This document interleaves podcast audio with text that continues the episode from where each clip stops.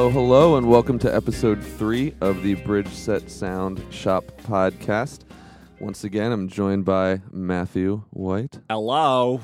and today we have Guy Jurovich, uh, the inventor of the spinball, a beautiful man and a great friend. Hey, everybody, how's it going? And he's putting us all to shame with his voice already. Um, so we're gonna bring him into the conversation a little bit later and let us soak in some fame here first. Uh, we do have some great news. Yes, we do. Matthew and I and uh, and Tao were talking, and it's been so long since we recorded episode two. It was 30 days ago, and uh, we had all this hype, and we posted it, and we were all excited, and then fell flat. So we decided we're gonna do two episodes a month now. Um, this one will be what you've heard before, where we kind of just talk um, for a couple minutes and then we bring a guest in, which is going to be Guy today. Um, but then halfway through the month, we're just going to get silly. And uh, Matt and I are going to go, just the two of us, and have some shop talk. Uh, talk about, I don't know, records, products. What kind of cheese we bought that day? that somehow is just going to be in every episode. And again, we forgot to bring cheese down. Oh, Uh, dog. It's in my have- heart. It's- Name that cheese is a game we're slowly working on bringing into the the podcast. we just have a lot of games that we just say we're going to do, and we're like, dude, next time, bro. You Yeah. have to cheese. I smell a Taleggio. See, yeah. yeah, he did it. You'd You have already aced. So uh, this is coming out on April first if you're listening to it today. Um, and then the other one will be like a little bit shorter.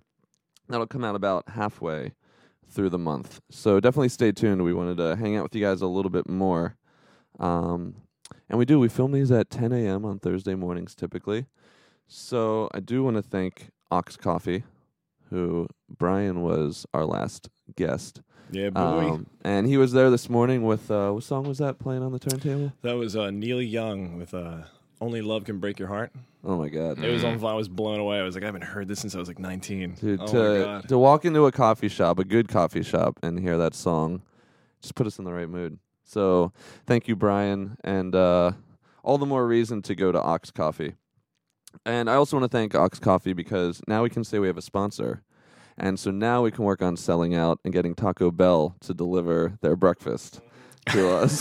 Taco Bell breakfast sponsored by Ox Coffee. Oh, please, please, somebody hear our plea. Um, I feel like I've just been yammering on and on. So we just really have one update. Um, other than the usual like announcements of events, instead of boring you with that every time, I'm making the the web page prettier. So you can just go to the website bridgesetsound.com, click on events, then you'll see the three built-in monthly events we talked about: the synth night, the uke night, and the didgeridoo night. Um, and then we've just got a lot of cool stuff uh, coming up because it's nice out now. It's getting getting nice out, and uh, we're getting like invited to all kinds of vinyl events um, at different coffee shops and throughout the city. So definitely do stay tuned because we're getting into some crazy, crazy fun stuff with uh, some crazy, fun people. But uh, And uh, one update from the last one, the most important Yes. update. yes, Our uh, our pink guitar friend, little little crappy So- twenty dollar guy, flew right out the door. it didn't so much sell on its own as it was bundled in with a much more expensive guitar. It was like, please take this here. It was our student Melissa. Um, I think she came came to the back and saw it kind of just sitting amongst the trash and was like, "What is that? A, good?" Uh, I was like waiting to go to the bathroom. It was just sitting there. like a guitar, and Chris was like, "I don't." Chris is our teacher. Like, I don't think so. And then we confirmed that it was indeed not a good purchase. You know, the action was sticking way up. It's the little pink burst guy. Um, Did she get the bag with it? I couldn't find the bag. Oh, the and ran and then I felt bad because she got a seagull, you know, a great guitar. Uh, spent some money, hooked her up with that, and then then we threw that in as the kicker. And of course, I ran my mouth and was like, "Yeah, this pink guitar comes with a bag." and then I couldn't find the bag anywhere, and I still haven't found the bag. Um, but the bag did have a giant hole in the bottom of it, so I don't know if it would have served much of a purpose. And it just said guitar on it.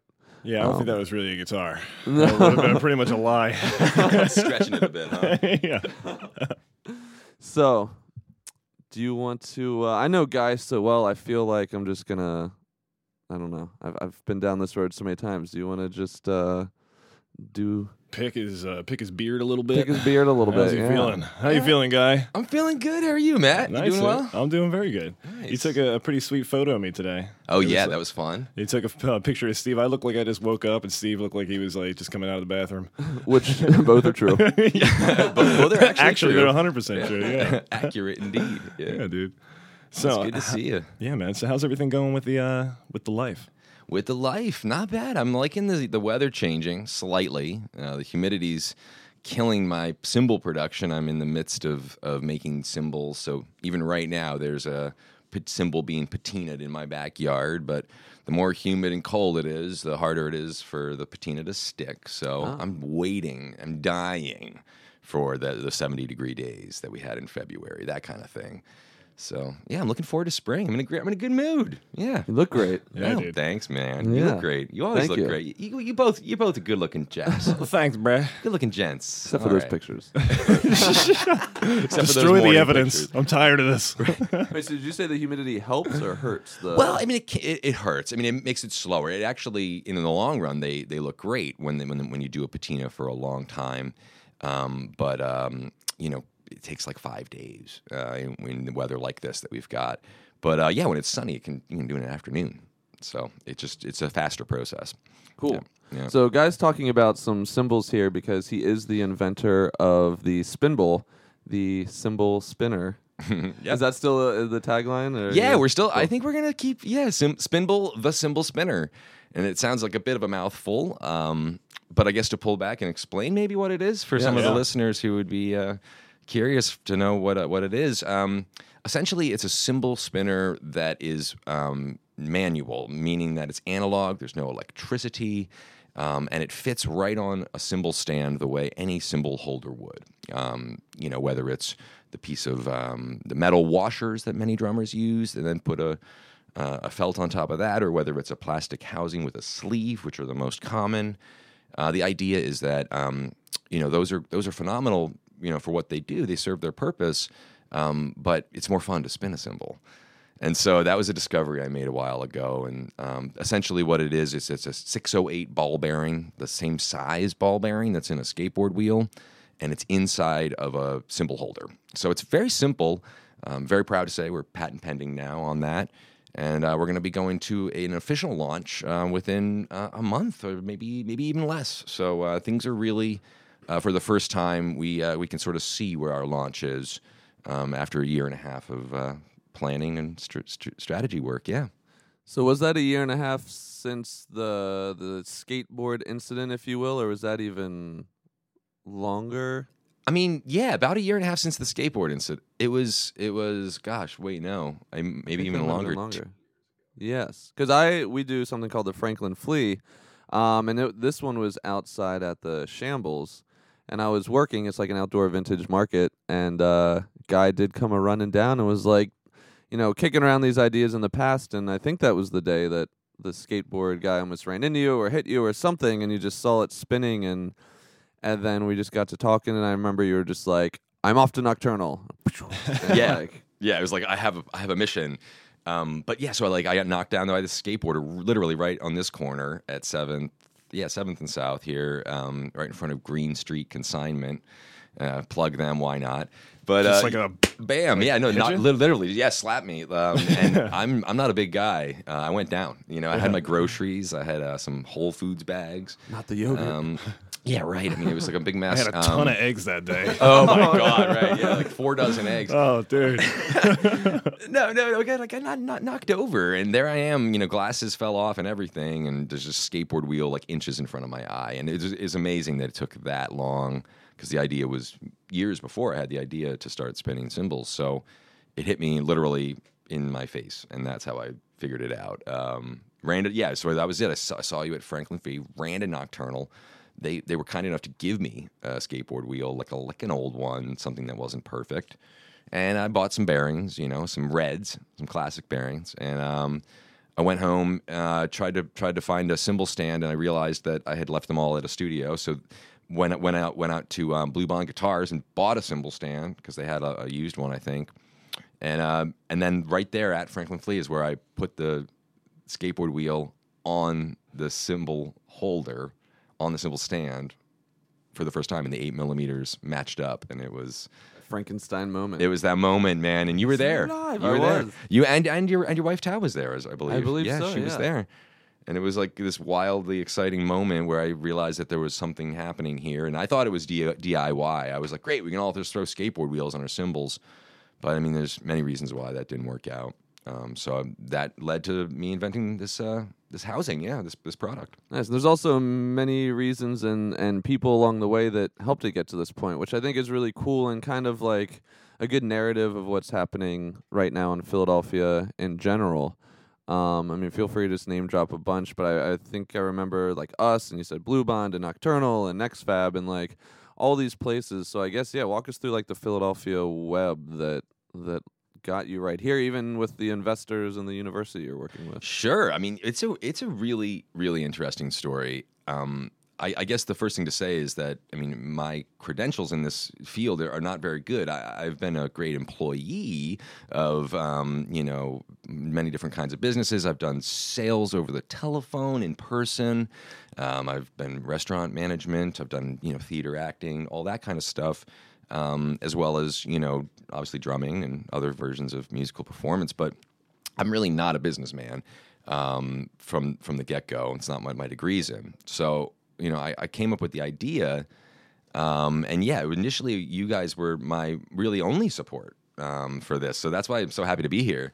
Um, yeah, well, no, but really, I mean, it was um, we, we we became friends when you opened the store, and I was working uh, on the same block. Um, but then, you know, I met Matt shortly thereafter, and when you started working here, and um, you know, it's actually your whole community, whether it's Robbie, Frankie, I mean, really everybody, Justin, I mean, the whole community, and your wife Tao, of course, have all been really supportive. Um, and so basically, yeah, it started with me running my mouth with you. that really is it. We're good at that. Yeah, and then um, you know, basically, right, you know, came up with a prototype, um, and I did that myself with a open source CAD program, so free. The program was called FreeCAD, L- literally, literally, you can download it. It's called FreeCAD. But it was good enough that the file was able to be converted to a solid print file, which is what NextFab used to 3D print it. Um, so NextFab's a great makerspace, um, perfect kind of resource for someone like myself, and I do want to commend them. That, that's a really important thing that they're doing. Um, you know, giving people access to. I mean, 3D printers are cool, but if you can't use them, they're not cool, right? you know, so um, getting access to it. Um, so they did a great job. You know, there's a guy over there named Walt Barger who's a wonderful um, 3D specialist, and he uh, he helped me really you know, make sure that uh, you know my idea translated to the 3D print, which it did. It was very simple. Um, it's really just a very basic housing, but uh, I did get support from an astrophysicist, from a physicist friend of mine, who would know obviously more about you know kinetic motion, momentum, um, you know friction, things like this. Um, and so I spoke to my dear friend Alana McDonald. I will drop her name um, because she's so influential to this. Um, she's a very young PhD at astrophysics. I'm very proud of her. Um, she and I went to college together in Quebec, Canada, uh, at Bishop's University. Um, and so she went off to get her PhD, and I, I immediately reached out to her. Her husband Sam's got this awesome beard, like down to his like belly button or something, and he came all the way to Philly for the beard competition. Yeah, it's nuts. Anyways, good good people. So I, I reached out and they helped me, and then NextFab printed it. I had a print. I was super excited, and then, you know, really it was a matter of fundraising. So I tried to Kickstarter, you know, because that's kind of what everybody does, and you know, I, I part of the goal was to make money, yeah, you know, but I think the primary goal was to have a platform to, you know, I mean, there's, you know, you can you can't really be a soapbox speaker if you don't have a soapbox. So I um, I wanted to you know announce what I had discovered, which was this kinetic um, motion, um, you know, in something that's otherwise pretty boring. You know, static cymbals are just sort of staying there, and they're great to look at, but um, you know, there's just one logo on them usually, or maybe a, a second description of its size. It's very uh, aesthetically. There's a lot, lot of potential. So I discovered that visual potential, but also the um, Doppler shifting vibrato that comes out when you spin a cymbal, uh, as well as, um, of course, the sizzle chain. So you put a sizzler on there. That's my favorite part. You know that. Yeah. soothing white noise. Um, so that's great for you know brush player people that want to you know mimic the sound of brush work but don't necessarily have a drummer. So such as yourself, Matt, we did that video. We did the video with the guitar. Yeah. Uh, we're gonna do one with a didge. Ooh, I know that. oh definitely. Wow, wow. Just have that going with the sizzle chain. Oh my god, that'll be the perfect drone. I know. I was gonna say it's like a, a, a white noise and then a drone, so it's just like, Oh my. ooh. Somebody get a sitar. oh wow. Oh well, you know, I know a guy. You know, you know, Oh, he's yeah. got a guy for that. no, but I mean, this is the kind of exactly the kind of um, experimentation that I think Spinball's perfect for. You know, um, it just fills in a lot of blanks because you know silence is really painful to the human ear. Um, I'm the kind of guy that I need white noise when I'm sleeping. I don't know about about you gents, but you know, I, I, I'm, I, have a, I have a problem with silence. I'm a drummer. I love noise, um, and so I live in a city that's busy in action, and so um, that's what I like about Spinball is it kind of um, it, it it acts in a way as a nice distraction um, from from what otherwise might be a mistake in your playing or the guitar noise, perhaps that squeak, or perhaps someone making the breath sound in their voice to breathe in. So having that little bit of white noise will level out those sort of small, um, you know, undesirable sounds that musicians get as byproducts of their performance. So. Um, but yeah, blah blah. Back to the the the the um, the process here. It was sort of uh, NextFab printed the, the prototypes, and then I started sending them to people. That was I went super guerrilla, old school, um, you know, marketing um, approach, which was uh, essentially just to email everybody I knew um, and to get as much information to as many people as possible. So Kickstarter, I didn't really make any money on it. Um, I got about you know a third to my goal, and that's fine. Um, I'm actually incredibly thankful that that that that didn't succeed. I ended up canceling it even two weeks premature, anyways, because what happened from that Kickstarter is that I was able to garner enough attention from some real some really um, influential decision makers and um, trendsetters in the drum industry, including you know editors of magazines and um, as well as uh, inventors themselves. So one name I'd love to drop is Graham um, of Maxonix. He's the uh, owner and inventor of this Florida-based uh, drum accessory company. Wonderful man, but really inventive ideas. But he he really did support me um, from the get-go in terms of he reached out, wanted to help me get better prices. I didn't know how to shop for this kind of thing. I didn't know the really the process. Is it should I injection mold? Should I get a lathe? How do we do this? Is it tool and die guys or is it you know a plastic? Are we doing this domestically? Are we doing this foreignly? How, how do we do this? I don't know. So um, it became pretty apparent I needed help. And so, you know, originally you and I had talked about some options. And, you know, in, in a way, I think it's really good that I was able to kind of expand my net a bit more because, you know, unfortunately, you don't sell drums in terms of like a full drum set division. Plenty of percussion, though. Yeah. Yeah. And- Short on space, but yeah. And the gear that's also necessary, I will plug this. This is huge. I mean, upkeep gear is really important. So heads, right? You guys carry heads, you carry drumsticks.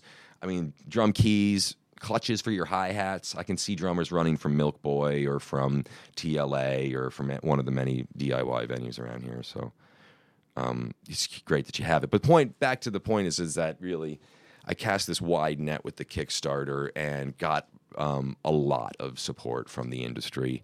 Um, and then settled on a final design, settled on um, you know you know how I was going to get it to market in the sense that you know I, I decided that I wasn't going to make cymbals uh, or, or really attack the cymbal market.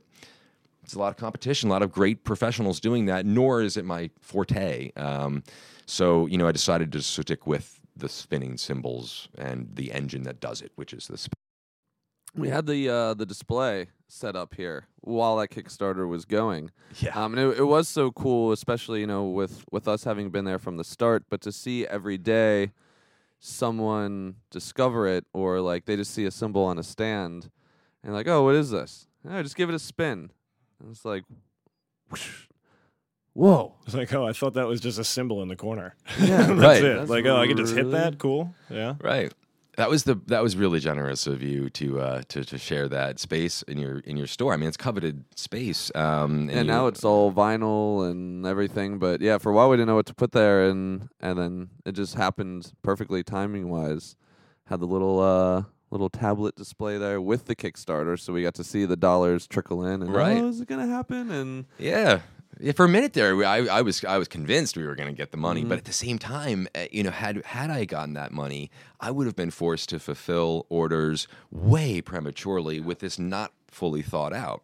And one of the things I'm going to, I'll, I'll admit, you know, I, am not a trained designer either, so I rely heavily um, on this on support um, from from those who are. And so one of the things that was really embarrassing, uh, you know, part of why I we don't use skateboard bearings anymore and why we don't speak about skateboards in sort of our general communication online or content because it's not a skateboard bearing.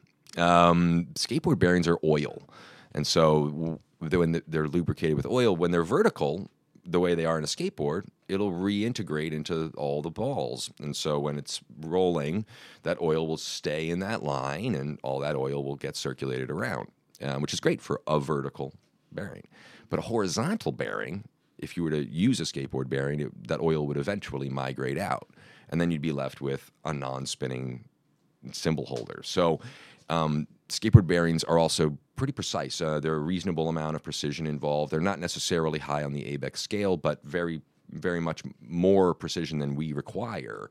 Um, and so we needed brute spinning force. Um, and so basically, we realized greased bearings were the way to go. And we got shielded greased bearings. And this grease doesn't migrate out um, thanks to the fact that it's you know denser than a true liquid. So, what other applications would we use like a grease bearing in? Oh my gosh, everything. Um, so to to give you a little bit of background on this, the 608 bearing, as it's called, which has a height of seven millimeters, an internal diameter of eight millimeters, and a uh, circum- not circumference diameter of 22 millimeters. Um, is this wonderful, wonderful, and most common in the entire world bearing. So it's the simplest, most straightforward, and it's in everything. Most of the drawers you open in your kitchen are those size bearings. Car doors even use them. They're in drum sets already. Is the other beautiful thing. so Also- bass drums, Yeah, pedals. it- with the bearings from the bearings you had before and the ones now, is there like a longer spin? Is there is it like the same? Is it like smoother? Is there anything different about that? That's a good question. I mean, s- the reason why we don't need precision is because um, there's that felt in between, which is our shock absorber, and um, luckily we don't we don't require sort certain precision. I mean, there are bearings that are very expensive that are made for you know gun turrets or MRI machines, really expensive, elaborate, uh, where precision down to the nanomillimeter. I mean, this, you know microscopic amounts. We don't need that. So we got um, you know brute spinning force with grease, and basically the to answer your question is that it's about the same. And I mean, So it lasts for like a pretty damn long time. yeah. Yeah, so a skateboard bearing w- initially is a little bit longer. You'll get maybe a couple more minutes of spin time, which is essentially arbitrary. Once you get past five minutes, yeah. it doesn't, in my opinion, Unless it's Frank Zappa. right? I mean, It's like every five minutes I have to spin this cymbal one more time. Like it's, it's right, right, like yeah. like a ninety-minute uh, Allman Brothers jam. uh, no, I mean, but i the thing is, is I, I think that's part of the allure of Spinball for me, and why I continue to want to play it on my own kit um, is because it is manual. I'm I'm required to spin it. Um, it's part of the performance, the way that choking a cymbal is when you stop it. So you go with the cymbal. I mean, that's a wonderful technique, and it's also visually really pleasing to get that feedback as an audience member. You know, to see that drummer interacting with the equipment on his on his kit is part of the show, not just playing this the the pieces. And then on top of that, the designs that you have on there as well. Oh my kinds gosh! of markings and all that stuff. And you can make stuff bounce off it and be like, "Oh, sweet man, it's a real show." Right. It's it's it's playful, right? I'm, Mm-hmm. and I, I don't know. I, I- let me ask you this question. Can I ask a question? I'm, I'm gonna ask a question. Yeah, go ask I'm the gonna ask a question. but I mean, do you really? Do you, have you put any thought into the fact that we call it playing music as opposed to per, doing music, or working music, or you know, I hey, I did some music this afternoon, as opposed to no, I played my drums this afternoon. It's it's play. and I think Yeah. it translates like that in other languages too. I'm just trying to think of of Spielen in German, I know that. Yeah. Um, I'm thinking about French. I, I would imagine it is It's, in it most. is playing, yeah. I- I think Toca, the brand. Sorry if I'm wrong, but I think Toca is based on like tocar or something, which is the verb to play. Um, so No, it does feel like that. Um, and that's why like Matt and I can't go to bed before 4 a.m. because we close the shop at eight, and then it's like we have all this stuff everywhere. to play play playground. with. to, to Yeah. play. But it's playing, right? Yeah, man. And when you think about it, and this is something that I really spend a reasonable amount of time actually thinking about, because you know it is my you know duty to my own you know um, design, my own invention here that I want to I want to you know inspire people to remind themselves that hey, look, it, it's about be, being being fun too, you know. And, and the times where music wasn't fun for me was when it was mechanical, when it was the same exact concert, the same exact set list, basically the same venue, different city, you know, that kind of repetition takes the fun out of music. And I got into music from jazz and from rock and roll, from from, from exciting, i- intriguing, you know, genres. Um, so, you know, I think that's the thing about Spinball is um, it came from a skateboard wheel, the idea. You know, that's the inspiration, which is a, a toy. You know, I- I- as much as it's a tool, it could get you from point A to point B. You could use it as a transportation device, but really, it's it's about having a good time while you're doing it. So, same applies for cymbals, in my opinion. Is look, they, we got them. They they sound great, but we could we could have more fun with this, you know. And I, I remind I try to remind everyone we're in drums to have a good time first and foremost, to let out energy, to you know expand um, you know our avenues of of, of expression. So. You know why not have um, another tool? And so I hate that. I mean, the pitch that I'm basically kind of giving you is, I'm not saying you need Spinball, but why take that risk? You know, that And once kind of you a have joke. it, then you're, it's why not have that? right? Um, and also a quick correction: I did just look up tocar, and I went to do justice. It means to touch, which essentially, you know, is is playing. So same same concept, the interactive uh, nature. But yeah, back to to what you were just saying too. Isn't the cymbal like one of the oldest instruments ever? So it's kind of just existed as this thing, and now it's time to Right. to take it to the next level, or, or just throw Yeah. a little wrench in the, the version industry as you're 2.0 going. yeah, um, Yeah. well no you're right i mean it's- we're talking 5000 years and that's a that's not a an exaggeration that's not hyperbole i mean that's five actual thousand years um, so that predates um, really kind of you name the modern religion it predates it um, by double I'm just like You know. picturing now, you know, I've been to like Buddhist funerals and things where they have cymbals and they're banging them and Yes. things. And just in my head right now Yes. is like seeing myself at a Buddhist funeral Yes. with a spinball in the corner just spinning with like the sizzle chain and keeping the white noise going while they're doing the whole thing. I mean, who knows? Well, what- that's it's really how- funny you mention it because um, no, I am a, a huge supporter of um, of Tibet and and Tibetan independence, um, but as well, uh, I'm a massive supporter of um, you know what the, what that religion and also what that. Um, you know, sort of philosophy can do to help people. It's it's helped my mother um, control, um, you know, some of the symptoms of her MS by using meditation. So there's there's a lot of teachings from that religion um, that do feel a little bit more ancient, a little older. And even though cymbals really, you know, did kind of come out of we we understand it to be Mesopotamia, right between the Tigris and the Euphrates River. Um, but no, in, in Asia, um, in the in the Himalayas, particularly in Tibet, um, they do prayer wheels, and so these are pieces of metal that are long. They're sort of col- um, what's the term there for like a long. Uh, they're like a column that spins and that has prayers on them. And so you would walk by perhaps maybe 20 of these in a row. I, I don't know the amount of prayers. I'm not a practicing member of the religion. However, you would walk by and you would spin. So they're on spindles, but they're massive pieces of metal um, with prayers written on them. Um, and so that's one of the few places where there's any recorded documentation of people spinning metal in that kind of way. Um, so it's yeah, I do. I, I really do look forward to um, you know perhaps sharing this with uh, maybe a Rin- Rinpoche or you know someone who could be a um, you know involved with, with that and see see if there could be a musical relationship to that religion. I think that would be wonderful for many people's practicing faiths um, and uh, I mean also from a medical perspective as well. It's a calming thing. The way that I need to have white noise when I sleep, it can it can be a relaxation method for for uh, many folks. And then also with hy- hypnosis, given that we can put a hypnosis wheel on there, you can put a a, a, a- a spiral, you know, that does the uh, the whole now you are going to sleep. You know, I mean, so people really could have some fun with it, and that's the idea. Have you tried to hypnotize yourself with your spin bowl and then sat down to play the drum kit? Can that be like a an experiment? No, no. It's funny you mentioned though. I, that's one thing I am trying to be cautious of. Um, understanding that people do have epilepsy, um, and there are plenty of conditions that would respond to stroboscopic images and flashing lights. Um, plenty of conditions that would respond negatively to those kinds of things. So I'm being really cautious of how I make my cymbal designs and how I present them.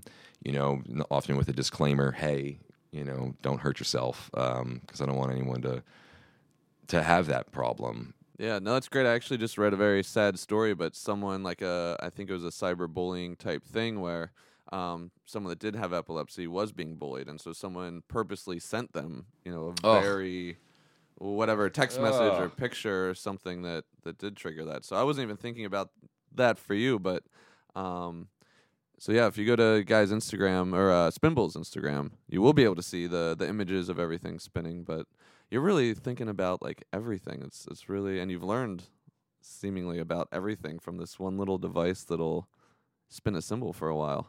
Yeah, I mean it's it's it's it's all about learning um, because I realized early that I you know was kind of I had an idea, but I was kind of guessing. You know, and uh, that's really dangerous when it comes to business. It's really dangerous when it comes to dealing with other people's money and and also expectations. Drummers, we have expectations that gear will be great, not good, great.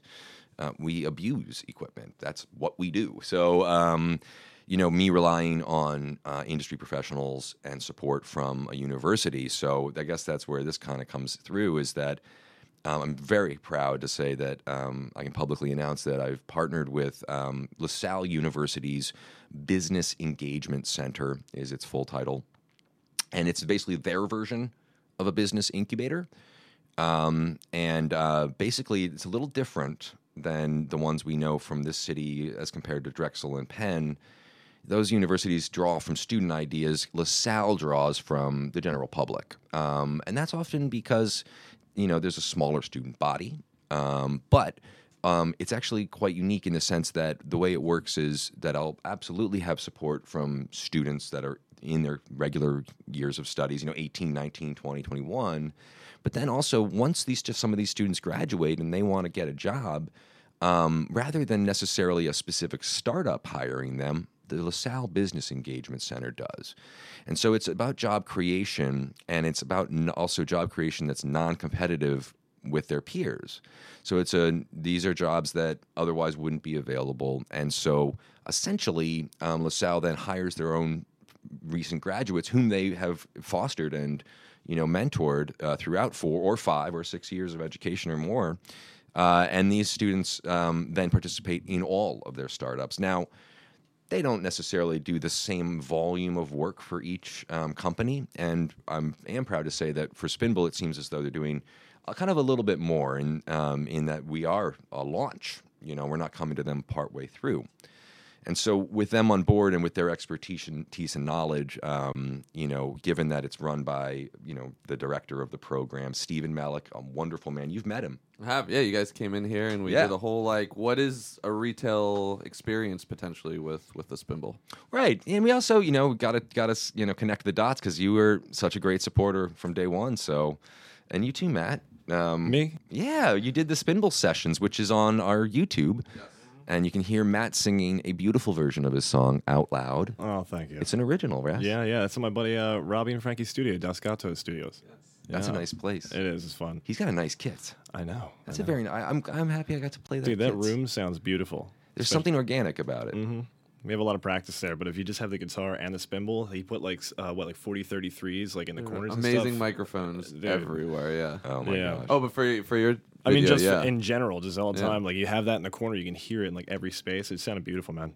Yeah, no, I, I really like working with him, Robbie. Ro- you you guys have a great community of of uh, not only employees but partners. I think of them. You know, really, it's, like it's you've a family, a, yeah. family kind of a Really thing. talented, wonderful people. Yeah, uh, especially particularly Robbie. I got to give him a real real heads up, um, real real props. But another person to mention, actually, you know, when it comes to not dropping names, um, I can do a lot of that. It seems. But uh, Lucas Kaczynski, the owner of um, Sleepless Sound Studio, a little different than what you do. They're not a retail location, and they don't seemingly do as much lessons. It's more of a traditional, you know, go to record, go to make a video. Um, Sleepless Sound Studio does a wonderful uh, Red Room series, which is similar to this room, which is also red, which is wonderful for music. But um, uh, he he was one of the very first people I reached out to um, in terms of getting good recordings of Spinball. And so he he even signed an NDA and everything. I said, "Hey man, can you sign an NDA?" You know, it's secretive way before anything took off. And uh, so you know, he was a great supporter and actually helped me edit the footage that you and I um, filmed uh, to make the first Kickstarter video. Which was at like a theater right in Old City or something like that with your friend Yeah, was it Kenzo? Where? Oh no, no, it was um, Port Richmond. It was up on um, Frankford Ave. Uh, it's the Walking Fish Theater. Used to be a functioning sort of a small black box theater. Uh, I had seen some shows there, um, but no, uh, now I think it's more for rehearsals and rentals. But it's a nice little black box. And Gina Martino is another name I get to drop. Uh, Miss Gina Martino is a local casting director and actor actor of her own right. She's a she actually was the female lead of a film that I got to play a bit role in called The Avenue, which just came out. you can Is get that it. when you get like beat up in a bathtub or something like that? No, no, I'm beat up in an auto body shop. Okay. Yeah, yeah. There was a Bathtub's scene. a different story. Yeah, there was a Whoops. scene where I'm smoking cigarettes in a hot tub, um, yelling at somebody on a telephone, but that didn't make it to the final edit. Yeah, you know. But any case, um, Gina is a great uh, friend of mine for many years, and she um, uh, was once we realized that I needed money and support and really a lot more help. Um, I uh, I reached out to her specifically, which is how I got to LaSalle. So I reached out. I said, Gina, hey, look, how do you get funding for movies? She's like, I have really, you know, um, just a few people that I trust, you know, that that can help with that kind of thing. And most of the time, she, that's not really her job in the in the process. But she knew who to ask. And so, right down the street, actually, is the residence of uh, Mr. Paolo Pilaldi, to drop his name. Um, he's a wonderful local director. He's also uh, himself a producer, um, involved with Theater Project Film. Uh, he used to book one of our largest venues in the city. So, he's a pretty multifaceted um, kind of a, a, a, a, guy who can kind of fix things, get things done, kind of thing. Uh, and he, when I mentioned uh, the Spinball to him, he immediately got excited and immediately knew who to reach out to, um, who was the right kind of um, person. So he led me to um, serial investor, which is my favorite term. Uh, Elliot Menkowitz, Not the Doc- guy yeah. responsible for Cinnamon Toast Crunch and Fruit Loops and Apple Jacks. no, no, no, like serial killer, like serial, um, no, serial in, um, investor, but also him himself is a he's a doctor as well as uh, you know, plenty of his own um, businesses have have uh, been involved in innovation in this area, but. Um, Dr. Elliot Menkowitz is a local uh, entrepreneur, an, an older gentleman, far far more experienced than I, um, and uh, and and this guy um, really saved the project. So it was him saying, "Look, you know, this is a lot of fun. This, you've got a really bunch of good ideas. There's some stuff we can work on. Let me get you in contact with LaSalle." He's one of their benefactors, but also a great supporter and helps them. Um, and he and Elliot, one thing I really appreciate him as an individual is he, um, you know, ha- has a, a reasonable amount of uh, experience, but rather than exclusively doing business for himself for his own earnings, he participates with LaSalle University, and he is really um, big on imparting as much information to a younger generation as possible, or experiential mistakes, so that we don't have to make them. Um, and so his educational um, approach to doing business is something I really value.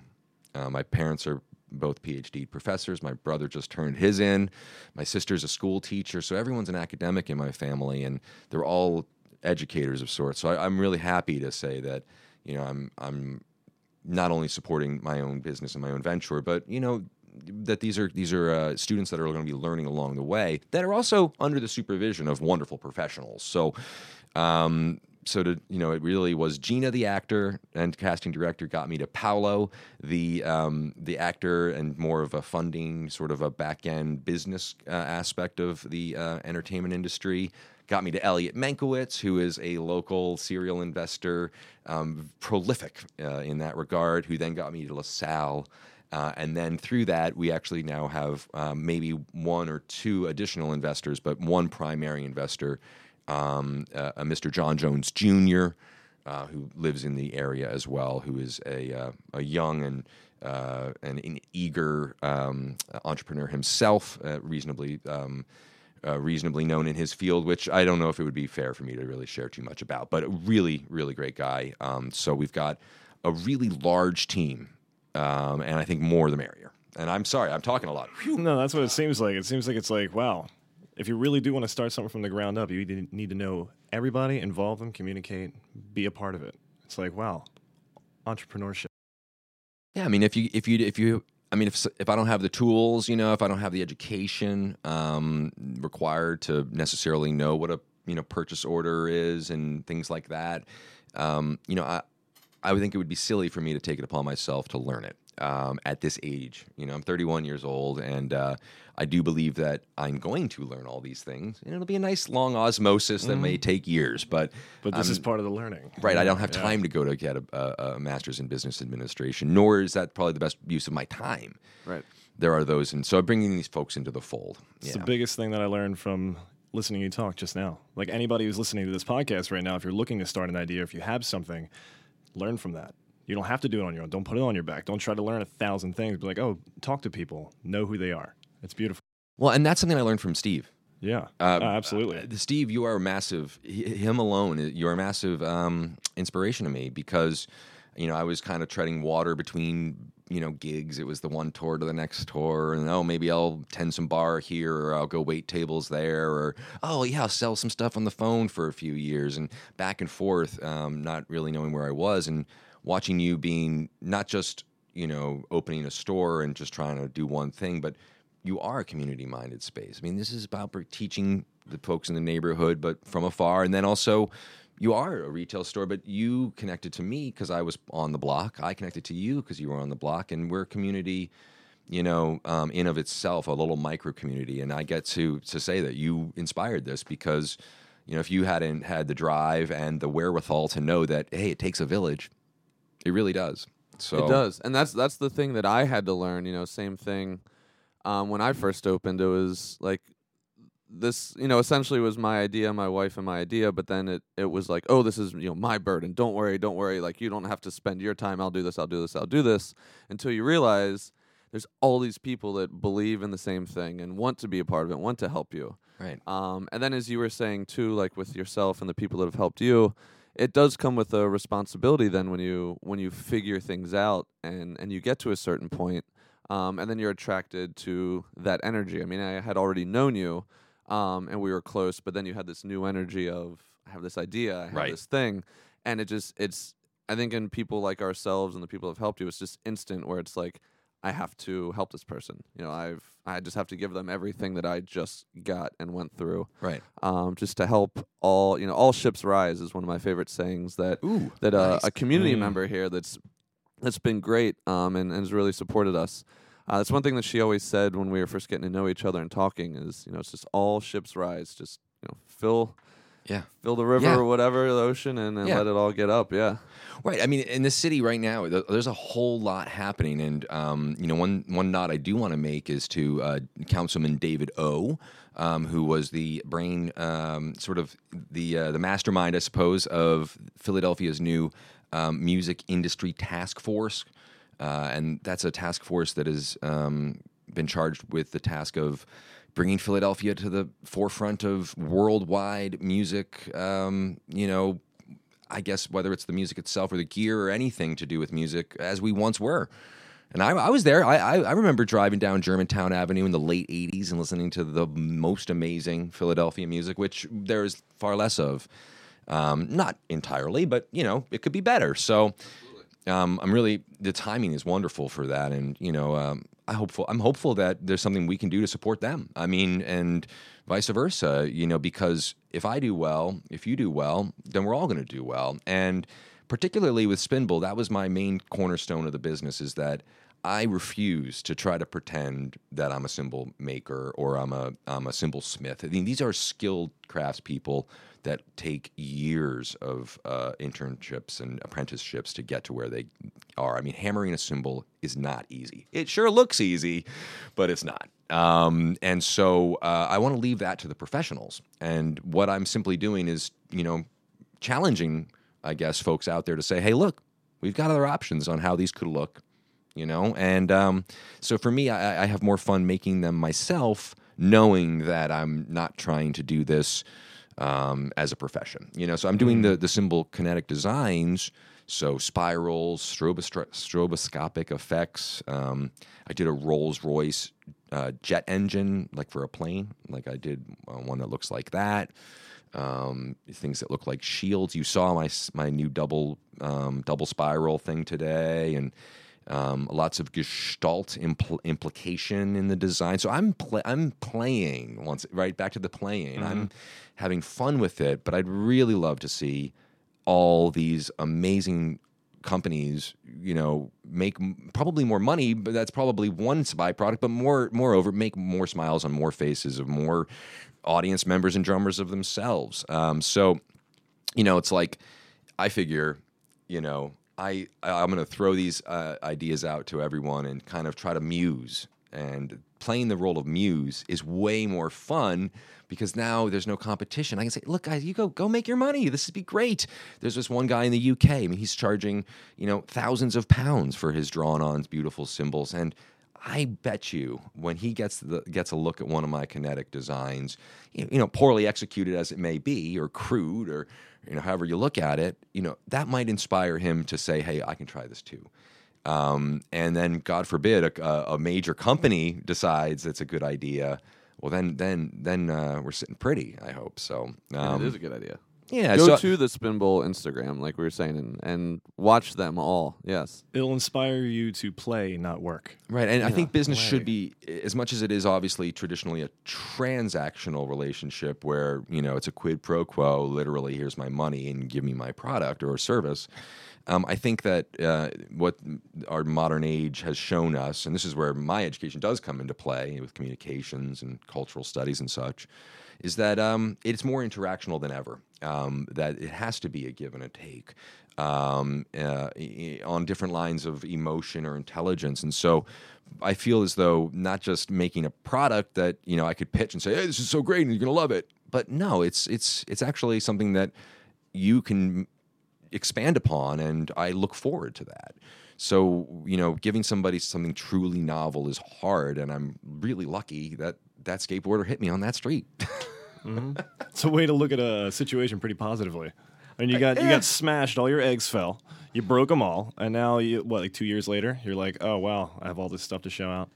Feeling well, good, yeah. got new inspirations. I mean, it was a bad moment, not just because um, the uh, I got knocked over, but I mean, I, I wasn't in a great space. I'll be honest. I was between tours. I was I was auditioning and not really excited by the prospects. Um, finding myself wondering if I ought, you know, get on another national tour. I mean, it was one of those things. You you pick up a tour and you just kind of disappear for a few months, and then you come back and you're at the same place. And that's um, that's a nice apology for the state of affairs. I can still say I'm a drummer doing that, but it's not really creatively inspiring. And so, um, yeah, I was I was I was in need at that moment too, you know, emotionally or you know mentally or however you look at it. So it it was uh, a really terrible, you know, not not terrible time of year, but just it was like it was like a rough patch, mm-hmm. and then uh, and, and then just and then literally that impact, yeah, yeah and so you might as well make it a good thing, you know. Absolutely. Yeah. Why not? So I mean, that's the thing is you guys helping a lot, helping out at the beginning. You know, just by the videos we made together, um, some of those recordings as well. You doing the recording, Matt. Um, it's really generous, and you know, obviously, I can't wait to do more um, stuff like that. So on the YouTube page, there's the Dos Gatos thing too, as well as the Spinball session and all that stuff. Yeah. So on the YouTube page, there's um, two, well, three three primary videos. The one would be the first Kickstarter that you and I filmed at Walking Fish Studios.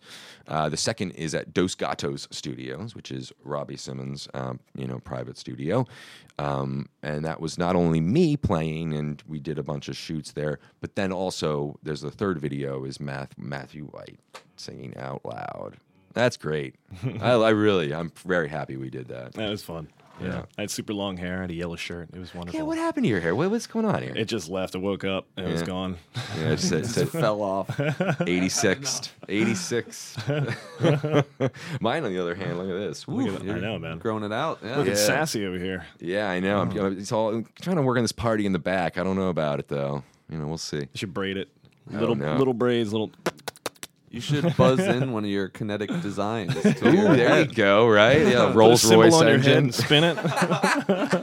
yeah. No, but yeah, I'll well, can I share one thing that I'm really excited? We we Please. just earned patent pending. Um, uh, uh, I guess status is the term with the United States uh, Patent and Trade Trademark Office, um, which is huge for us. Um, because you know this means that now um, we can we can go forward with a with a degree of confidence that we didn't have. So we've nailed the uh, the start on that. We're being our intellectual property is being protected by a wonderful law firm. Uh, as well, I work with a wonderful corporate lawyer who does startups exclusively. Um, and I would like to drop Frank's name, Mr. Frank Taney.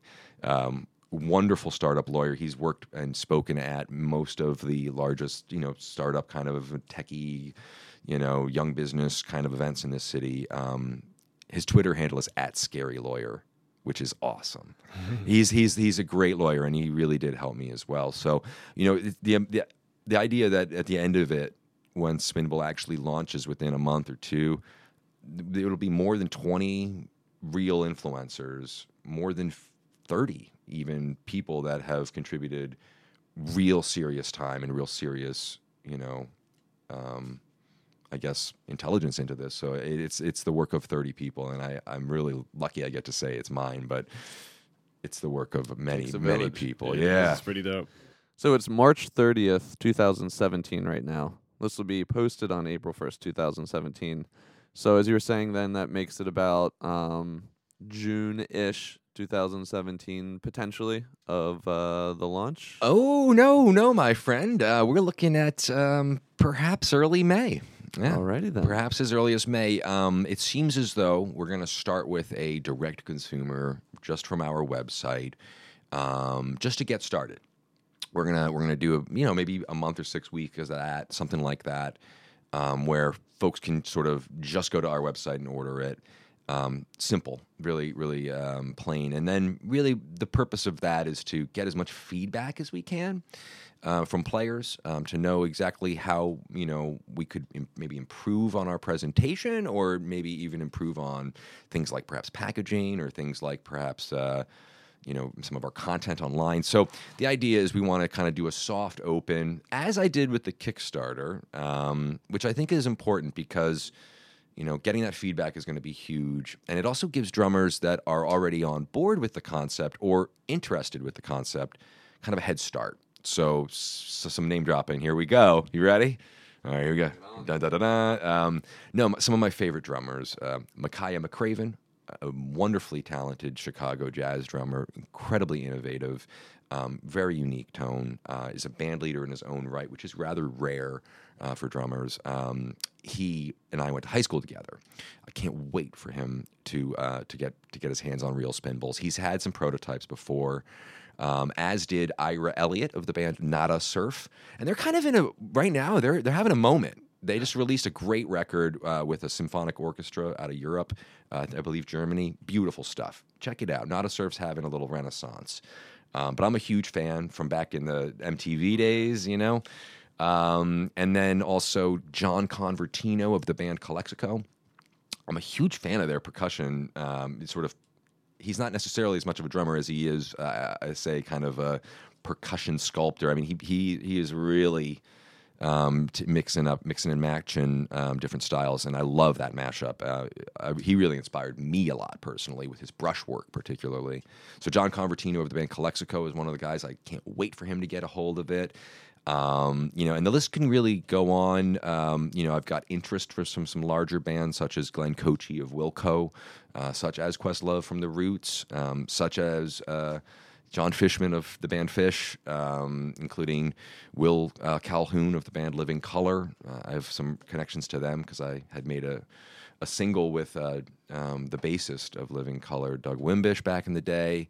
Um, so you know, some of the bigger players, I think, um, are going to need a little time to kind of uh, get a head start, and I want them to have that time um, because that'll inform me. Um, you know, as much as I've been playing drums for 15 years, there are guys who've been playing a lot more drums for a lot longer, um, and I need to rely on that experience. And so, I'm kind of paying their paying my due by giving them some time to tell me what I what we could do better and how to do it the best we possibly can. It's really only a matter of time, I feel like, till I'm watching like one of the late night shows and the musical guest is there and the cymbal's just spinning the whole time and I'm gonna be sitting on the couch like I know that guy and Oh. I know how it's Ah, spinning. and I know his name is Guy. and it's, that's the guy, and it's, it's gonna be amazing. Oh, to I see. really hope so. You know, and, and that's the thing about it is there's a lot to be hopeful for. And the and the beautiful part about it is all I'm asking out of drummers is it's not a lot of money. I mean, the product's going to be you know ten to fifteen dollars, maybe maybe even sales it'll be less, right around the holidays or things like that. But um, it's not really money I'm asking. I'm I'm I'm not going to do a traditional endorsement thing where, oh, we've got five guys that are our you know endorsed drummers. No, these things are very affordable. I'm going to give a lot of them away to, to big players and try to get you know, as much as I can out um, exposure naturally. But really, what I'm asking people to do is like expand on their own creativity, which is what they do already. Who's playing bass? Was that the house organ? No, that was um, our last guest, Brian Blaker, uh, Bison's Big Bang. This is the, the template I use, and I forgot that we played one of his songs at the very end. He of the just last came through the podcast. door and was like, bwam, bwam, bwam, bwam. But It's I like, don't oh even my know if God. people will Sorry, hear guys. that at home, um, if the mics pick that up or not.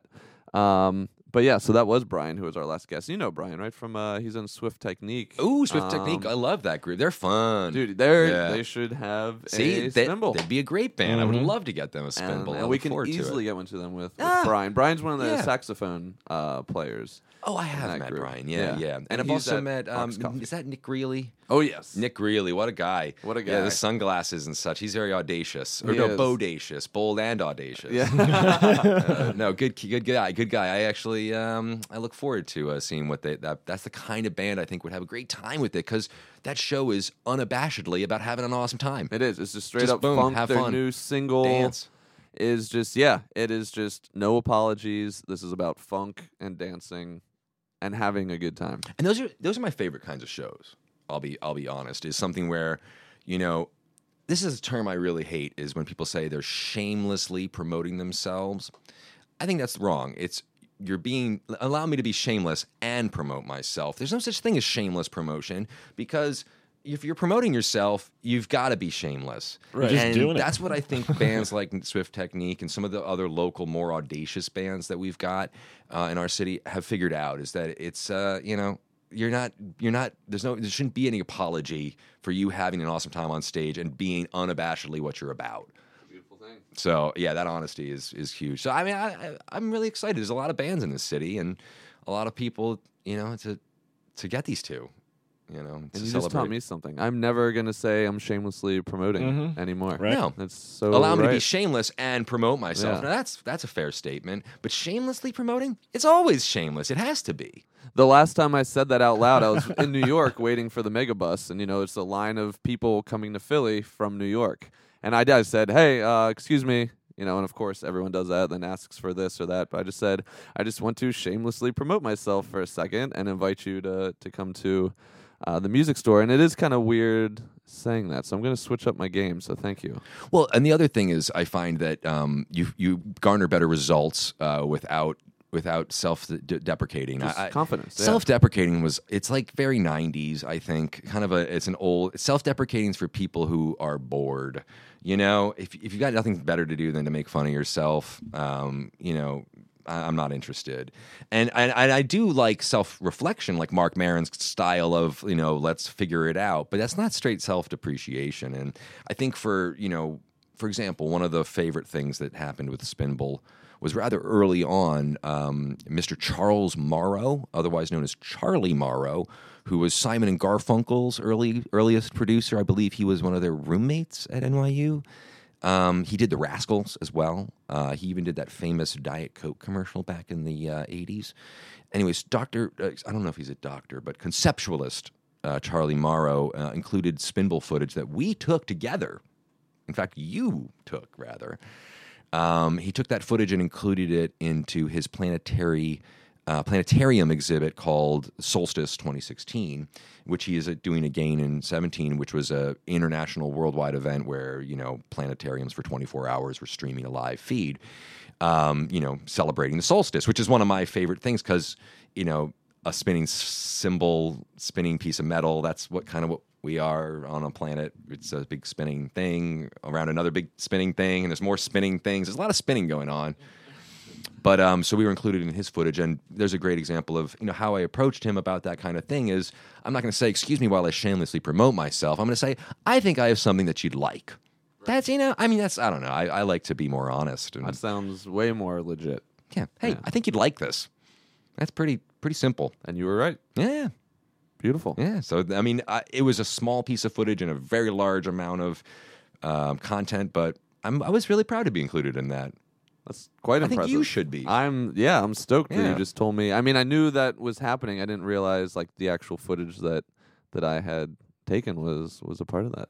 I believe his quote was, um, "How lovely, a spinning cymbal, something about sonic and visual harmony." It's a nice quote. It's a great quote. Yeah, he's a, he's a very thoughtful person, and I'm I'm very thankful for his support.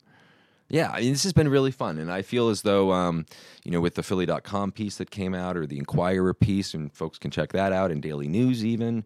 You know, I, I think a lot of it is about, um, you know, you're being shameless in promoting it, but you don't have to say it. You know, I, I am I am really excited about the idea of letting people expand on what they use to have fun with their drum sets. Well, thank you for that. And uh, and thank you for coming by. I just saw it's like 11:53. Again, Yeah. we do this on a Thursday morning. The shop opens in 7 minutes. Seven minutes. This is a perfect time to call it. Yeah. Well, I can't thank you enough for letting me kind of share some of my theory and why and how I'm doing this because it's really nice to present information online, but it's mm, quite another to explain it, you know, from from my actual perspective, which is pretty multifaceted and a little obscure at the moment. So and, thanks. And for Thank quite you. mesmerizing. I mean, Matt and I have been so well behaved this whole time. it's kind of scary. I've been itching. well, I'm sure there'll be fart jokes in the next one, right? Oh, yeah, we're gonna edit it all in. yeah, right. Just throw a couple of those. No, I mean we we have plenty of time goofing around, but this that's the thing about it is if we if we goof around, we should do save that for the stage and for the performance and for the rehearsals. And I think like when it comes to preparing for fun, should it should be well thought out. Preparing for fun. Prepare for fun, everyone. Learn to play. Yeah. That's Yes. what we say. Give me one of these. yes. High fives. Guy. You. Hey, Guy, thanks thank for you. very much for having me through. Absolutely. Much man. love. Thanks for coming by. Yeah. Yep, yep,